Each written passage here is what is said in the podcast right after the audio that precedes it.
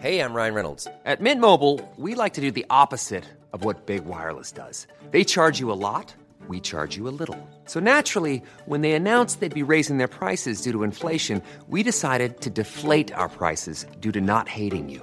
That's right. We're cutting the price of Mint Unlimited from $30 a month to just $15 a month. Give it a try at mintmobile.com slash switch. $45 upfront for three months plus taxes and fees. Promo rate for new customers for limited time. Unlimited more than 40 gigabytes per month. Slows. Full terms at mintmobile.com. It's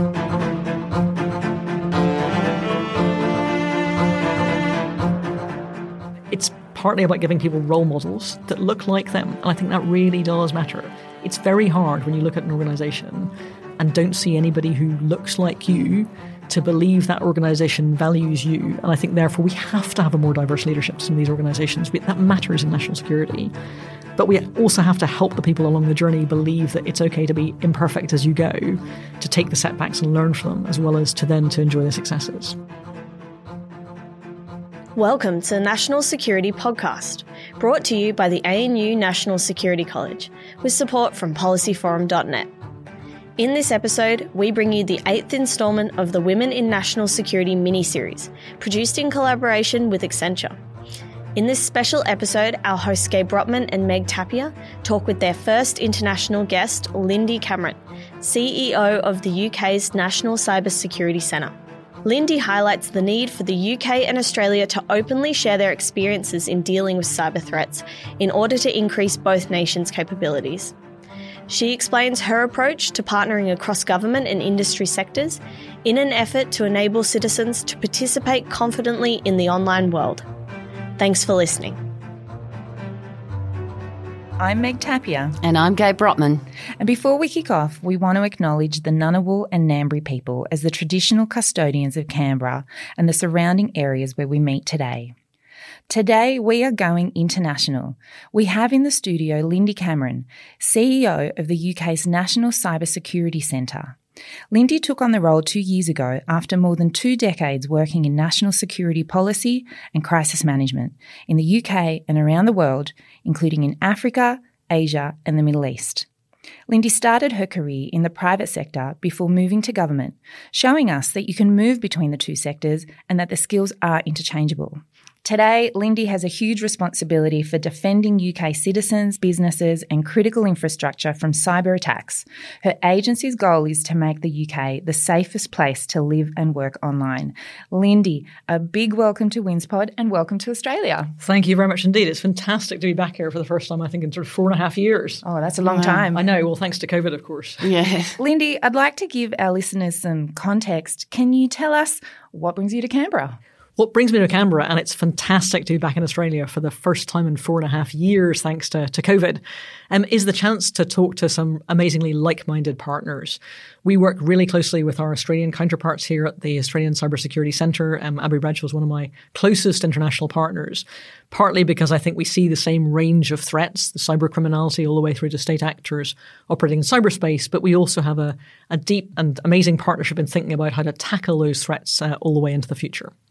So, Lindy, what perspectives are you interested in, and what is it that you're wanting to discuss here? So, obviously, Australia very practically sits in a different geography to us. So, one of the interesting challenges is looking at the different range of state actor threats in this region. Um, clearly, we say in the UK that we worry about four state actors in particular Russia, China, Iran, and North Korea. And um, obviously, in the UK, we've seen a particular focus on the Russia Ukraine conflict over the last year.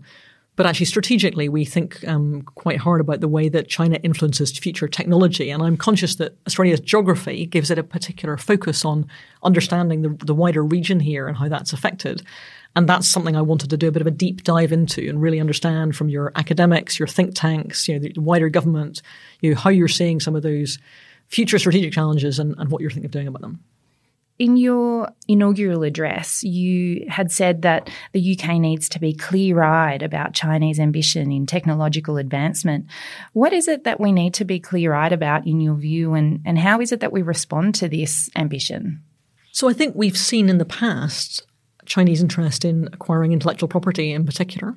And I think we need to be clear eyed rather than naive about where that's happening, how it's happening. And I think we've seen in particular our academic sector being more realistic about what's really happening in that space. I think that we also just need to be honest about how huge a market and how huge a producer China is. China absolutely, the size and scale of their market alone is shaping the technology that people are able to buy and indeed is a huge part of the customer base for technology that is bought.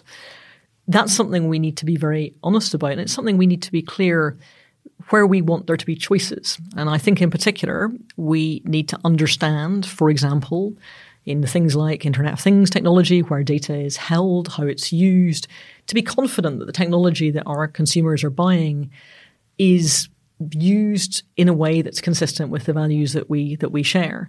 So I think it's about being honest about some of these challenges and making sure we're really digging into them to, to understand uh, what we want from the future. So how do we go about codifying our values in that technology? That's a really good question. Uh, quite a tricky one, I think. So I think some of it is about making sure that we're not simply having a tech conversation amongst techies without connecting it to the broader conversation about values and political systems.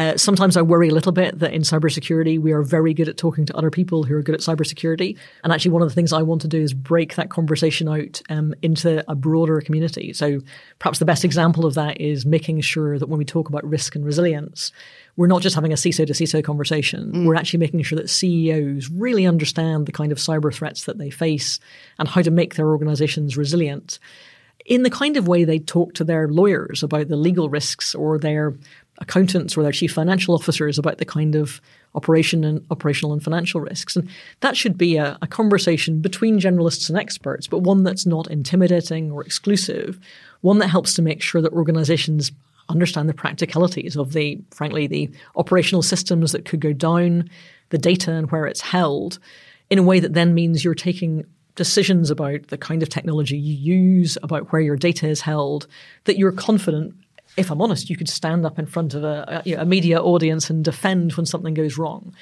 One of the things we really try and get people to do through using, for example, exercises like our exercise in a box tool is getting them to think about what happens if a cyber criminal goes after you. And I think in many ways, getting people to think about the cyber criminality threat helps them then on the journey of behaviors that will make them more resilient to an even more sophisticated range of threats. I mean, we say the vast majority of cyber attacks that we see um, could have been prevented if people had followed the guidance we'd already given them. Mm. It's, it's, a bit depressing at times, to be honest.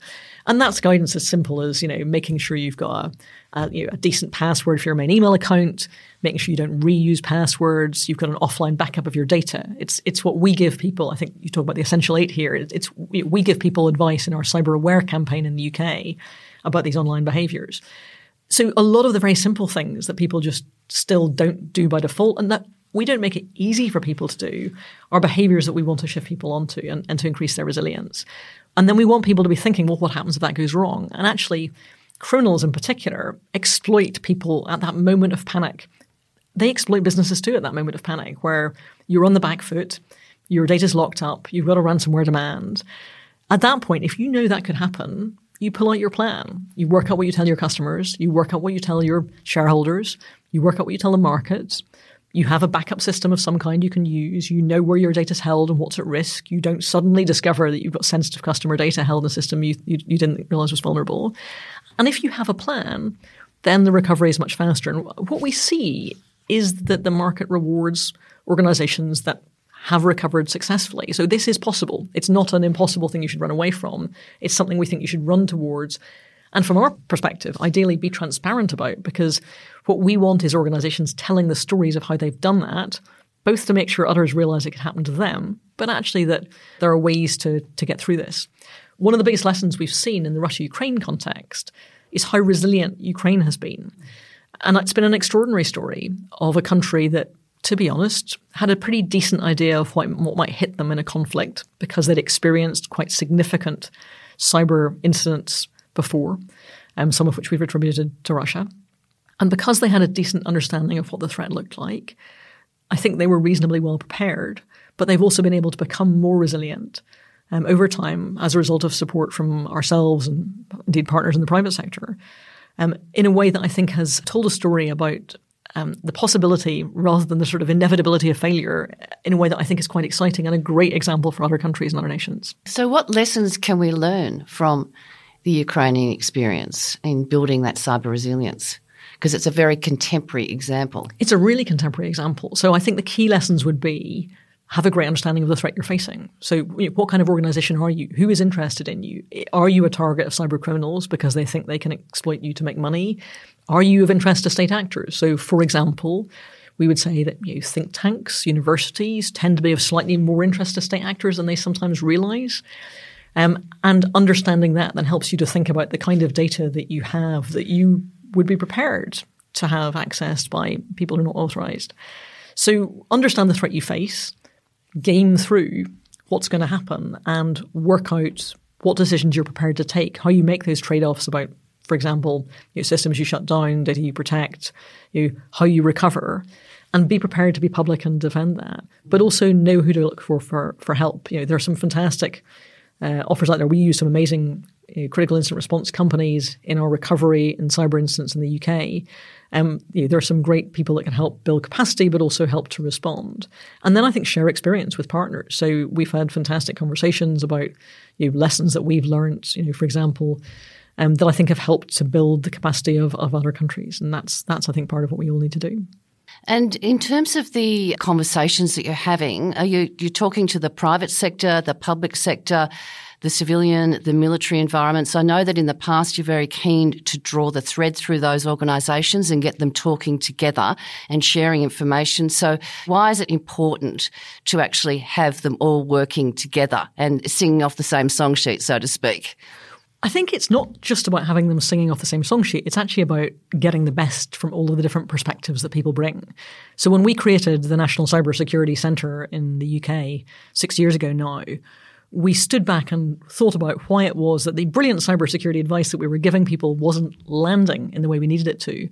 And part of it was that we weren't listening hard enough to our customers. We weren't understanding the perspectives that small businesses you know, had on what the threats they saw were and what they needed in terms of advice from us or or actions from us to help do something about that. So what we find in terms of our engagement with business is that there's both deep capability that the private sector brings us, frankly, things that we can't do, but also things that give a level of scale to the insight that we have that is a massive force multiplier. But also, it gives us a perspective on, on practically how to ensure that the actions we want people to take actually land. So we, for example, have a socio-technical research team who help us to understand whether we're actually getting traction on advice we've given. And that's why we've developed advice, for example, on things like using three random words for passwords, yet ways to make our advice memorable and actionable to make sure that everybody can have the confidence to make themselves safer in this digital environment. Because I think one of the key opportunities um, is giving people the confidence to operate safely in the digital and online world. You know, this is not simply a, a high-end threat issue where we worry about very sophisticated cyber actors. This is about giving citizens and small businesses the confidence to be able to, to use digital technology um, and enhance our collective prosperity, to be frank. It's, it's as much about prosperity as it is about security. And that's why the private sector is so important. But the private sector also now is so fundamental to the technology we use, operates at such scale that we learn as much from them as they do from us. And that partnership of the, the high end insight that we bring as a highly specialist and capable technical organization, but also an organization that brings the intelligence insight that comes from being part of our GCHQ, the Global Communications Headquarters, UK Signals Intelligence Agency, bringing that together with the insight we get from the private sector who are facing customers every day, but also building the technology that works for the future. I think makes us all much greater than the sum of our parts. Clearly, it's important that we bring government, industry, and academia together to solve for the cyber challenge. But governments play a really important role in this. So, how is it that as governments we can partner together in the broader sense? And why is it that these sorts of agreements matter? So, I think governments have a really key role in understanding how to regulate, how to shape markets, but also actually how to protect their citizens. So we have a huge interest in making sure that everybody is able to participate in the online world, including those who don't necessarily think of it as a priority. So I, for example, am really focused on making sure that the skills base we have in the UK is a really diverse skills base for the cybersecurity industry that ensures that the cyber technology sector of the future is not simply populated by the people it is today, but actually reflects society as a whole. So I think governments have a real job to try and both understand the threat, to build the national resilience, to understand the future technology that we will be um, facing and able to take advantage of, but also then to think about how it is we act together to ensure, in particular, as democracies, that the values that, that we share are really codified in the technology we use.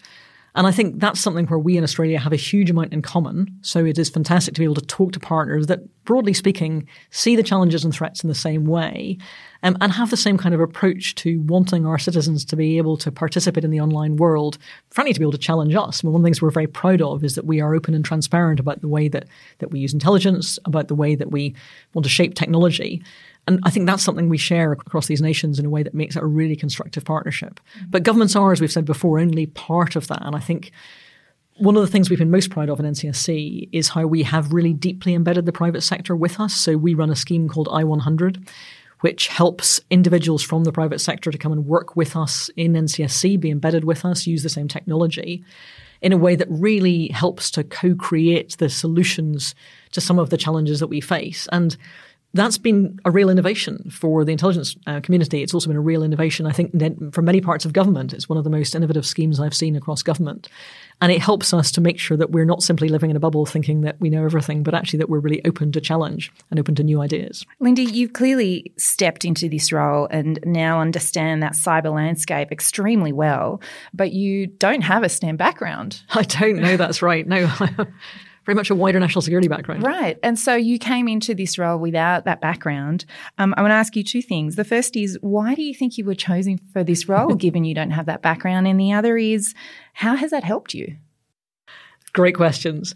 So I got a phone call from the head of GCHQ saying, Would you be interested in applying for this job? And I said, I'm not a cybersecurity expert. He said, The organization is filled with cybersecurity experts. We need somebody who can lead it. Uh, and I think that I come to this with a much wider set of crisis leadership. That means that I am not fazed by the kind of critical incidents we saw with you know, SolarWinds or the Colonial Pipeline hack. In many ways, that's the bread and butter of what I've been doing for most of my career. But also, what I've been doing across government for a number of years is, is what I would think of as systems leadership. So, thinking about how it is you bring the whole team together make us more than the sum of our parts. No one organization can make us resilient as a nation to cyber threats. We need to be acting across the whole of government, but also, as we've said, the whole of the private sector and indeed society as a whole. And I think thinking about how we all get the best out of each other, bring our strengths to the party is something I've I've done before. It's also been really helpful to have the kind of foreign policy background that I've got. Um, I've spent most of my career working internationally um, for the UK's Department for International Development, our Foreign Office, our Cabinet Office, in a whole series of, of countries overseas. And so it comes as second nature to think about how we do this from a global perspective um, uh, as partners, not just on a national perspective. And I think you know, very much our top priority is to keep the UK the safest place to live and work online. But I think we do that best by sharing our expertise with partners and thinking about where we can work together most effectively. And that's particularly true of countries like Australia.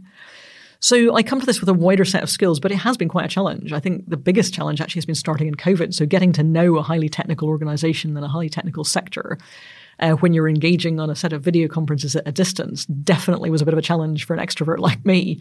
And I am absolutely delighted to be able to escape the, the rainy UK and for what is a remarkably nice Australian winter. It's the first time I've been in winter. I should dare you say this, but this is uh, the, the, sun is out. It's fantastic.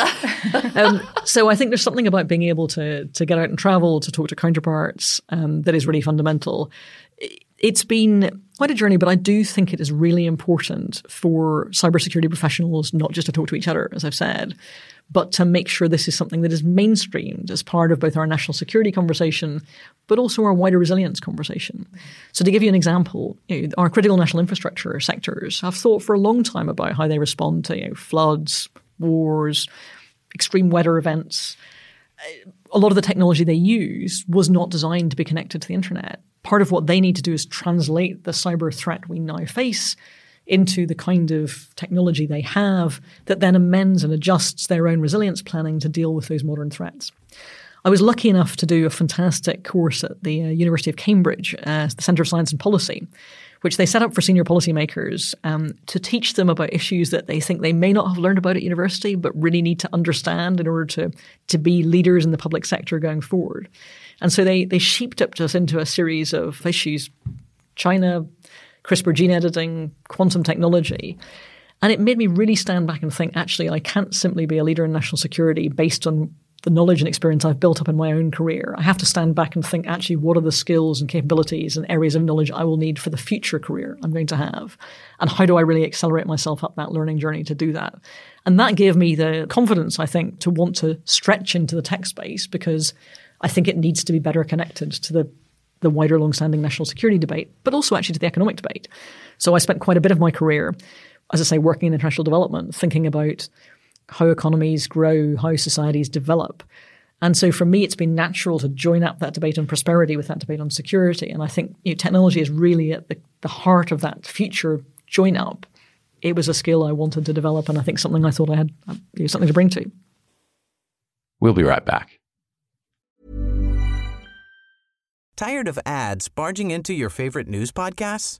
Good news. Ad-free listening is available on Amazon Music for all the music plus top podcasts included with your Prime membership. Stay up to date on everything newsworthy by downloading the Amazon Music app for free or go to amazon.com slash news ad free. That's amazon.com slash news ad free to catch up on the latest episodes without the ads. Around the world, democracies are in crisis. Leaders have become followers. Populists offer glib solutions to complex problems, and people search for answers. Block out the noise. Each week on Democracy Sausage, we go deeper to bring you insights from leading scholars, journalists, and commentators to help you make sense of the world. I'm Mark Kenny from the Australian National University. Join me at the Democracy Sausage Hot Plate every Monday and Thursday. So, just you mentioned the need to mainstream. So, how do we go about mainstreaming and how do we get that people actually just adopting this as business as usual from the individual to the small business person, critical infrastructure, government, think tanks, academics? Never waste a good crisis, is what I say. So, at the moment at which cybersecurity is in the news, often because something has gone wrong. So, the Irish health system, for example, took a serious hit ransomware a couple of years ago the Colonial Pipeline incident, where fuel supplies to the east coast of the US were uh, were temporarily cut off. At the moment where where people are engaged and interested in the story, we have to be helping them think about what they would do if that was them. But also, we have to make to be making it accessible. We have to be giving advice that works. And what we find is that means really thinking through the perspective that our customers have, not in a generic way, but sector by sector. So, for example, we've issued guidance to, to farmers in the UK who receive a single farm payment at a particular point in the year that makes them a very attractive target of cyber criminals right at that moment. And we want to hit them with the advice they need when they're most vulnerable from trusted partners they work with. So the agricultural and farming organizations that they get a lot of their generic advice from, we partner with them to make sure that actually they're helping them with good cybersecurity advice. Same with, for example, the CBI, the Confederation of British Industry, some of the business bodies that are giving businesses advice on you know, changing government policy, on changing tax regimes. We want to embed the cybersecurity thinking into that. So it's not a special different thing that you do as an add-on. It's part of the way you look at risk and part of the capability that you need to build. And we find that by doing that with sectors, by understanding how they best communicate to the, the organizations in their sector, and by equipping them with the knowledge, then we can do that much better. Because I think otherwise people think, great, but that's not really aimed at me. I do think we need to think about individuals in particular because none of us have a completely separate work and personal life anymore. We use the same devices at work as we do at home. And educating people as individuals to be you know, better at cybersecurity for themselves at home, thinking about turning on two factor authentication, for example, thinking about how to make sure they're not reusing passwords. All of that actually makes them better employees at work as well. I, I joke that I was I grew up with a dad who worked in personnel management and health and safety, and so I really understood after the umpteenth time I was told to put my seatbelt on uh, that actually, you know, the, the, way you behaved at home affected how responsible you were as an employee at work. You know, whether you stuck your hand in the machine or not. So, so people thinking about their own personal safety and security actually affects then how they behave as employees, and that helps businesses go up the curve. We still have a huge challenge, I think, though, to build the high end skills we need. And it's one of the conversations I've been having here in Australia is how collectively we try and ensure that our education systems are building the kind of STEM skills for the future, and then specifically the cyber skills for the future. That means that we've got the workforce who who start their work journey sufficiently tech enabled that employees don't have to start from scratch um, when they start work, but also actually that we can then take advantage of the fantastic range of economic opportunities that are there for nations that can build those digital skills. I think that's still quite a journey for, for all of us, actually. Yeah, and you mentioned there STEM and STEM training. You run a program for girls in the UK, the Cyber Girls program, and I understand over 55,000 girls have participated in that so far. Can you tell us a bit about the program and what you hope to achieve through it?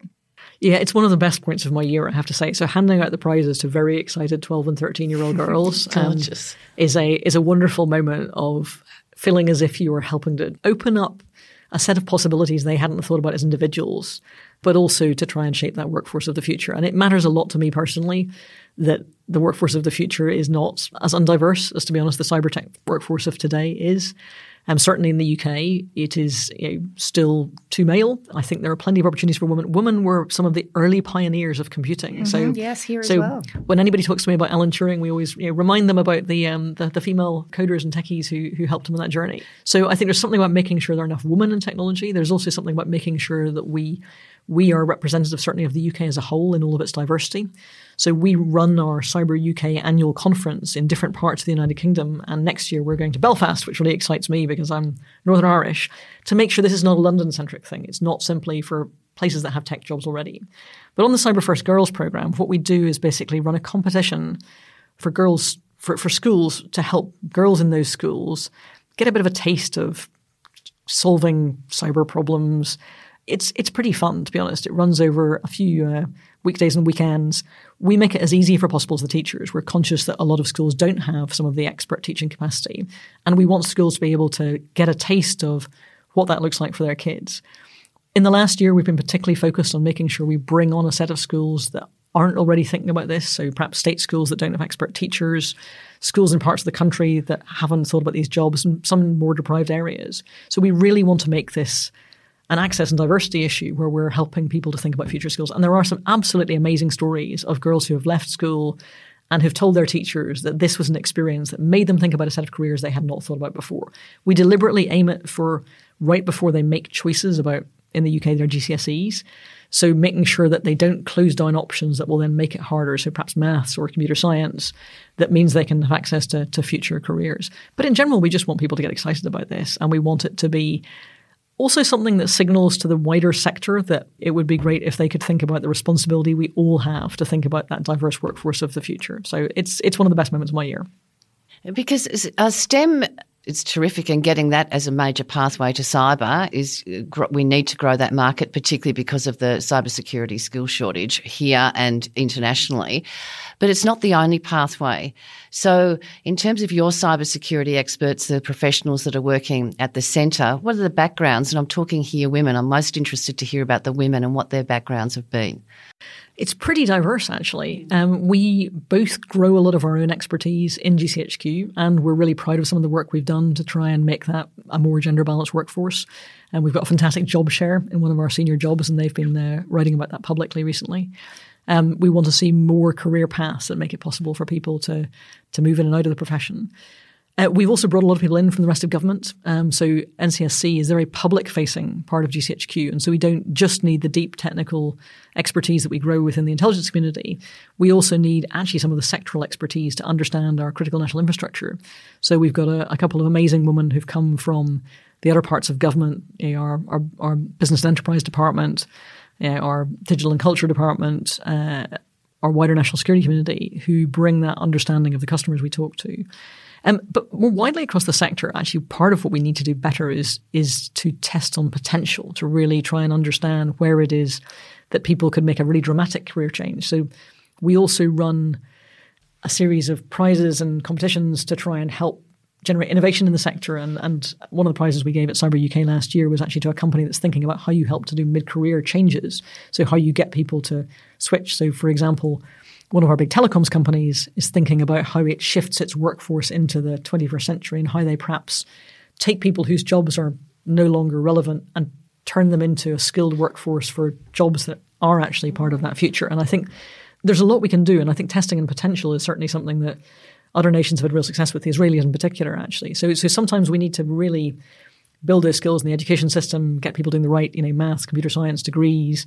Um, but actually, sometimes we need to help people make that jump mid-career as well and be able to to retrain. And I, I think it should be open to all of those possibilities. As you said, I you know I came to this latent from a non-technical background. I want to see people who've got a mix of those those minds. I do though really want to see more women in the deep technical jobs because I think there is a risk as we diversify that workforce that you still end up with the deep technical skills not being as diverse. And I think that's the long term challenge. It's uh, it's going to be important to build that pathway and actually help support them with mentors and, and development schemes to do that. Particularly when we're talking about codifying our values in the technology and having a female perspective in there. Absolutely. I mean, this technology needs to work for the whole of society. If the mm. people who are building it are from a narrow part of that, it's unlikely that they will have thought through all of those perspectives. And yeah. We talk in GCHQ about the mix of minds. We've always been very proud of the work we've done on neurodiversity, for example, and our openness to very different ways of thinking. You know, I want us to be genuinely open to thinking about as, as diverse a range of ways to tackle these problems as we possibly can, but also different perspectives in society. And I think that's one of the great strengths we have as, as democracies. It's one of the things we really need to do for the future.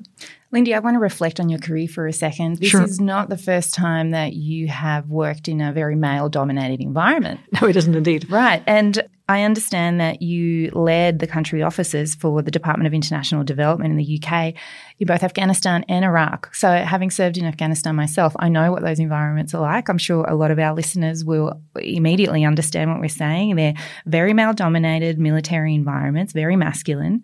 You're a woman, a civilian, and a leader in that environment. What was that like for you?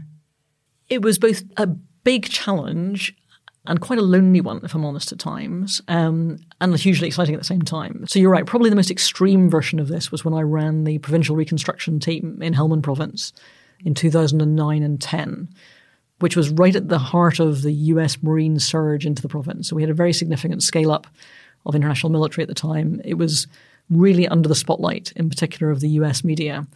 And so there I was, a sort of Brit female civilian leader working with a huge military contingent. I was lucky enough to have done our UK Higher Command Staff course, which was a real deep dive into military culture. And that gave me a good understanding of what our military regarded as key leadership strengths. And I think it's important to have a real understanding of what organizations think of as good leadership, to be able to reflect some of that back at them, but to be able to do it in an authentic way that is still true to yourself. And that I think is is what I would have thought of as the heart of the challenge I faced that year was was both being tough enough to be to be able to be a great civilian leader in that context in a largely military environment because ultimately we were in you know, a province of Afghanistan led by a civilian, um, Governor Mangal at the time, um, trying to build government capability in that region, it, it was not going to be a military driven, military run country. And so actually the civilian perspective really mattered. And indeed the female perspective really female mattered. Perspective. So, so, you know, one of the mistakes I think people often made about Afghanistan was to, to think that women did a, didn't have a voice, when in fact women had a very strong voice, That's but less right. in the public sphere, I think. Yes. Correct. And in fact, were hugely inf- influential behind the scenes. I think the risk is sometimes people miss that. So I think there's something about being confident enough to be able to challenge the way that people have always operated or their perception of what a leader looks like, but do so with empathy for why it is that they themselves think of leadership in a particular way. Um, so that you help them on that journey of changing it. I've seen, for example, our own military make absolutely dramatic changes in the lifetime of my career um, in terms of the role women play in the military, but actually, for example, the approach we have to um, LGBT staff. So, you know, so, we, so our military has literally gone from you know, that being an issue for, for which people were excluded to an issue on which they are hugely included. And we're now very proud to see many of our senior officers marching the Pride parades in London. And I think you know, if we can turn that around and make those societal changes, then I think, you know, we can be really open to, to changing what we think leadership looks like. But I think it is quite lonely. And part of what I say to women that I mentor is you need to find the networks, you know, you need to be honest about the challenges you need to work out how you build the support um, to be able to to do that. I think we probably all know it feels very different to be the only one in the room than it feels to be one of a minority or than it feels to be you know, sort of part of a balanced team or even in the majority. And I've been in all of those contexts. I know I behave differently when I'm the only one in the room. Um, part of what I think our job is, though, is to make sure that it feels that bit easier for the people who come after us. And I think as we all get more senior, part of our job is to make sure that it's it's easier for the next generation than it was for us. So, two elements I want to touch on uh, as a result of that conversation. First up, what makes for good leadership? And I'm talking universally here, not in a civilian environment, in a military environment, but what makes for good leadership? And also, how are you encouraging those women behind you to basically become great leaders? What sort of work are you involved in in terms of mentoring, in terms of networking? I know that networking is a big issue for the uh, many listeners, and we've got a, a, networking event happening later in the year. But uh, what are you doing on that front? So, to take your first question on what a good leader is, is I mean, I think probably the most important element, I think, is to have the confidence of your own vision of what good would look like. I, in a very practical way, I try and think through how I want to leave an organization to my successor. And actually, also what I don't want my successor or my successor's successor to be ringing me up to ask about in 10 years' time. So I both try and think about where I want to take an organization, what success would look like, but also actually what could derail that? What are the sort of out, left field challenges that you could face? So, for example, in this job, I suppose what I think about most viscerally is, you know, what are the things we need to do now that will mean my successors are able to still do cybersecurity effectively in 10 years' time? And those may be research challenges which won't come to fruition for nearly a decade. Um, they might be issues that are not that most urgent today, but they are the ones that will be really strategically important tomorrow. So it's that ability to not just think of the short to medium term, but actually think about the things that will be successful in the long run. I'm, I'm, i was really struck during the pandemic talking to some of my colleagues, actually in another part of our government that dealt with pensions and benefits, about the fact that able to respond to the pandemic at the scale and speed they were was as a result of capability they built into the organization over the decade before, sometimes under, frankly, a lot of criticism with a number of setbacks and big programs. But it was those tough and unpopular capability decisions they made that had then set them up for success in a way that if they'd taken a shorter term perspective, they would really struggled. So I think there's something about the responsibility to think for the long term health of the organization. So, so the vision for the future, but for the long term future and how to help your successors, not just how to be successful yourself. I spent a lot of time um, in contexts where we had very rapid turnover of leaders and people I valued thought less about their own term and more about how to make the the collective group of people successful over a long period of time. But I think you also have to do that with a level of resilience so leadership is not a popularity contest, and I think sometimes you have to be tough enough to make the decisions that are possibly unpopular in the short term, but actually the right thing to do in the longer term. But do so with empathy, in a way that understands how people respond to change, why it is they're responding the way they are, and I think that's uh, that's really key. In terms of what I'm doing, so I always have an eye to the talent management in my own organization and whether it is that every little decision that we're taking helps us to nudge towards an organization where everybody feels valued and included, but also that everybody feels as if they have got a career path for the future. So, for example, uh, we have, I think, done a pretty good job of bringing talent in from other organizations. One of the things we really need to focus on is how we grow the talent in our own organization so people don't see an artificial glass ceiling and don't think the only way to be a successful senior leader is to come in from the outside. I've also spent quite a lot of time mentoring people across other parts of our government and frankly being willing to put the time into just telling the story of not just what I've done in my career, but how it's felt. When I was at a point, in fact, just before I went to Helmand in 2009, I went on a senior leadership induction course for new ambassadors in the Foreign Office. And I sat next to a man who was going to one of our most senior ambassadorial postings. And the person at the front was talking about imposter syndrome. And I saw him nodding. Um, and I realized this incredibly senior man who was going to one of our most senior ambassadorships thought that applied to him. And I I felt so much more comfortable about the way I felt, knowing that it wasn't just me. And actually, I think sharing that sense of what it feels like, you know, the fact we all have things that scare us or intimidate us, that doesn't mean we should run away from them. It means we should mm. figure out how to build the skills to do them. There are always things we're better at and worse at. Part of it is being okay with that. You're thinking about how you play to those strengths and how you build those weaknesses. I think there's a huge amount of defusing the myths that you somehow need to be perfect or arrive as a you know, fully formed leader. It's okay to be imperfect. It's okay to be on a journey. And we all feel like that. And I think sharing how that feels helps people to take those first steps. In an early part of my career, I remember somebody saying to me, Your predecessor was great. Um, I thought he was amazing. I couldn't imagine being him, but I can imagine being you. And that helps me to think of a possibility of doing your job in a way I couldn't before. And I think it's partly about giving people role models that look like them. And I think that really does matter. It's very hard when you look at an organization and don't see anybody who looks like you. Mm. To believe that organization values you. And I think, therefore, we have to have a more diverse leadership to some of these organizations. We, that matters in national security. But we also have to help the people along the journey believe that it's okay to be imperfect as you go, to take the setbacks and learn from them, as well as to then to enjoy the successes. That's amazing. It is indeed a journey. And I think you're right. A lot of us feel that we aren't yet fully formed. I say often on this pod that I don't feel like I'm yet fully formed, but I'm getting there. I don't think it ever ends. no, but actually, but I think part of it is to enjoy the journey, right? Yeah, exactly. So, so I mean, Just enjoy. So, so, so part of the story I tell about my career is this is definitely not an intentional career. I could pretend to you that this is a, a fantastic plan, but actually, a lot of what I did in my mid career was about seizing the opportunities nobody else wanted. Mm-hmm. Yeah, I ended up in some pretty tough jobs, almost literally because nobody else was prepared to do them. And in many ways, that felt quite safe because the organizations I was working for didn't have a lot of choice. They had to accept me. I was the best. I was the best they're going to get.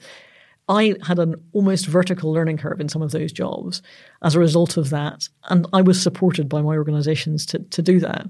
But it gave me opportunities. So part of what I, I say to people is, you know, don't be scared to take the opportunities even if they look a bit out of your lane, you'll learn something from them and actually enjoying that journey, running towards the things that interest you. That's okay. It doesn't have to be a, a perfectly planned career. It can be about being in the right place at the right time and making the most of it. Yeah, we've spoken here before around having that yes mindset, exactly. which is taking the opportunities that are presented to you as much as possible, say yes to the opportunity and just see where it goes. Exactly. Before we wrap up, Lindy, I want to ask you you are clearly fighting the good fight. Thinking of the future, what gets you excited when you think about the future of national security? And do you think the challenges can be overcome? I am an optimist. So I have spent my career in a, an era when there have been some extraordinarily positive transformations in the world. So we are now living in a world where there are far fewer people living in extreme poverty than when I started my career, and certainly when I was born um, where far more people have opportunities that they could never have dreamed of and have lives that have a prospect of better choices for their children. So, having spent much of my career in international development makes me a massive optimist about the world, albeit I think we are currently living in a pretty complicated and messy time. So, I am fundamentally optimistic that most people want a world that is more peaceful, more stable, gives their own children better prospects. Um, and I think there is every possibility that we can continue, to, to make that the case. I think there are some pretty massive geostrategic challenges at the moment. I think that we are now living in a world in many ways that is coming to the end of a sort of of a set of challenges around counterterrorism, regional issues, moving into a world of geostrategic challenges and competition, which I think will pose big challenges for all of our governments. But they're fascinating and interesting ones that I have every confidence that we can run towards and tackle. I think we will need to be more imaginative in future about what national security means. I think we will in particular need to be much more inclusive of our economic colleagues in understanding what what a world that is that offers economic possibilities, but also in a way that is resilient to some of the security threats we face and how we do that collectively. So I worry that sometimes we have conversations in silos about you know, the global economy or about technology or about national security. And for me, and I think one of the, the, things we tried to push towards in our integrated review was really seeing that in a holistic way. And I think that's also something I see being done here in Australia. So for me, you can't really separate the sort of overseas and domestic challenges, the sort of resilience and national security challenges. We need to see them collectively. And I think the point is they have to be about helping us to be in a world that's more prosperous for everybody as well as a world that's more secure for everybody. So I think that will mean we need to be more open minded about the kind of skills we need. We certainly need to be more open minded about the kind of diversity of perspectives that we need. Um, and I think that's partly why that set of international conversations matters so much. I mean, as I said at the start, literally being in a different geography, looking at this region from a different perspective brings a different set of conversations than we're having in Western Europe at the moment with a Russia Ukraine conflict in Eastern Europe that helps us have a conversation about lessons, about challenges, about perspectives that is incredibly healthy and I think will make us all better at tackling the, the, challenges of tomorrow.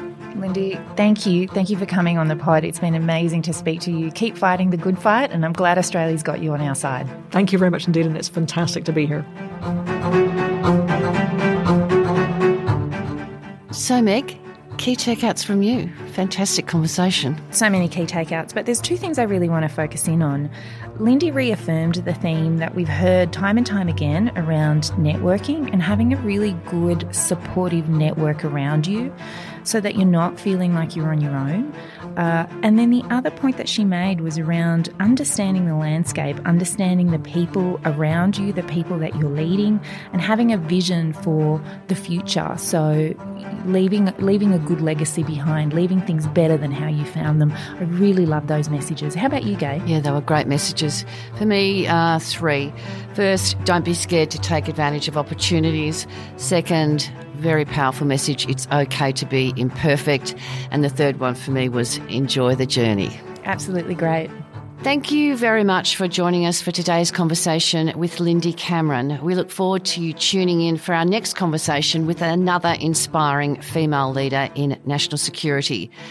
Please keep the feedback coming and don't forget to enter the competition for a Tired of ads barging into your favorite news podcasts? Good news. Ad-free listening is available on Amazon Music. For all the music plus top podcasts included with your Prime membership. Stay up to date on everything newsworthy by downloading the Amazon Music app for free or go to amazon.com slash news ad free.